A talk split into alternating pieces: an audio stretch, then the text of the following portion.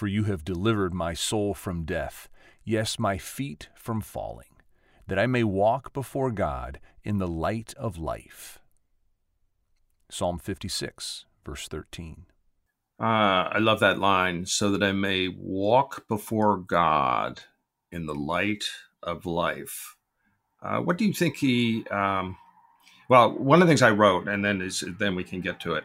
Uh, the further we wander from God, the greater the danger that we will become hopelessly lost.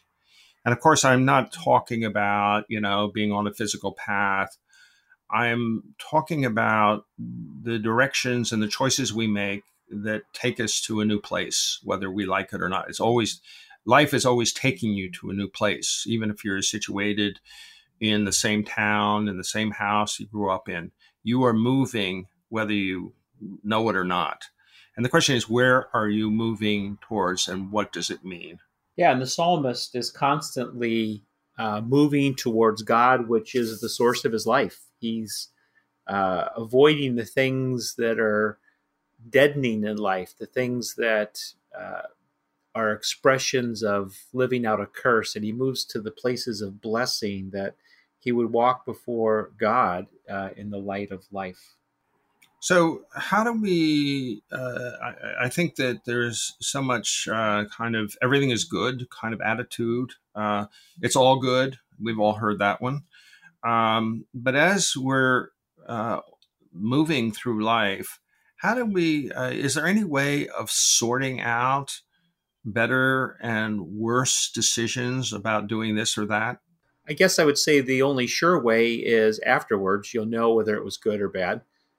But all of life is this discernment process of trying to figure out what are the best choices in, in the space that we're given. That's uh, part of seeking God's guidance, of having good counsel around us. But we know that there are definite things that bring life, that bring flourishing. Uh, we know by instinct the things that are deadening, uh, the things that we participate in afterwards, and we say, ugh, uh, that was a waste of time, or that didn't satisfy as I was expecting.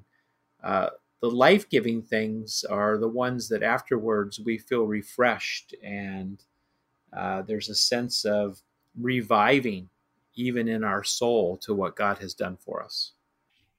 I think somewhere in, I think it's the Gospel of Mark where uh, uh, Jesus um, says that um, should you uh, do this uh, that'll uh, things that'll bring life rather than things that'll uh, bring death. He's he's kind of you know throwing that out there, and I think that uh, what you said about the uh, living in the light is kind of a metaphor, but there are things that we do that bring life, and there are things that we do that promote death, and I think that is one of the distinctions. Uh, you're you're right. I mean, only after the fact do you see what the consequences of your action are going to be. But a general principle, I think, is is it promoting life, or is it not? Yeah, yeah. Even in the mundane things, is it is it making flourishing in my life to watch a television show? I love TV. I I love movies, and you can be in the middle of a, a couple in a series, and you're thinking, this is not really uh, bringing any value to my life whatsoever.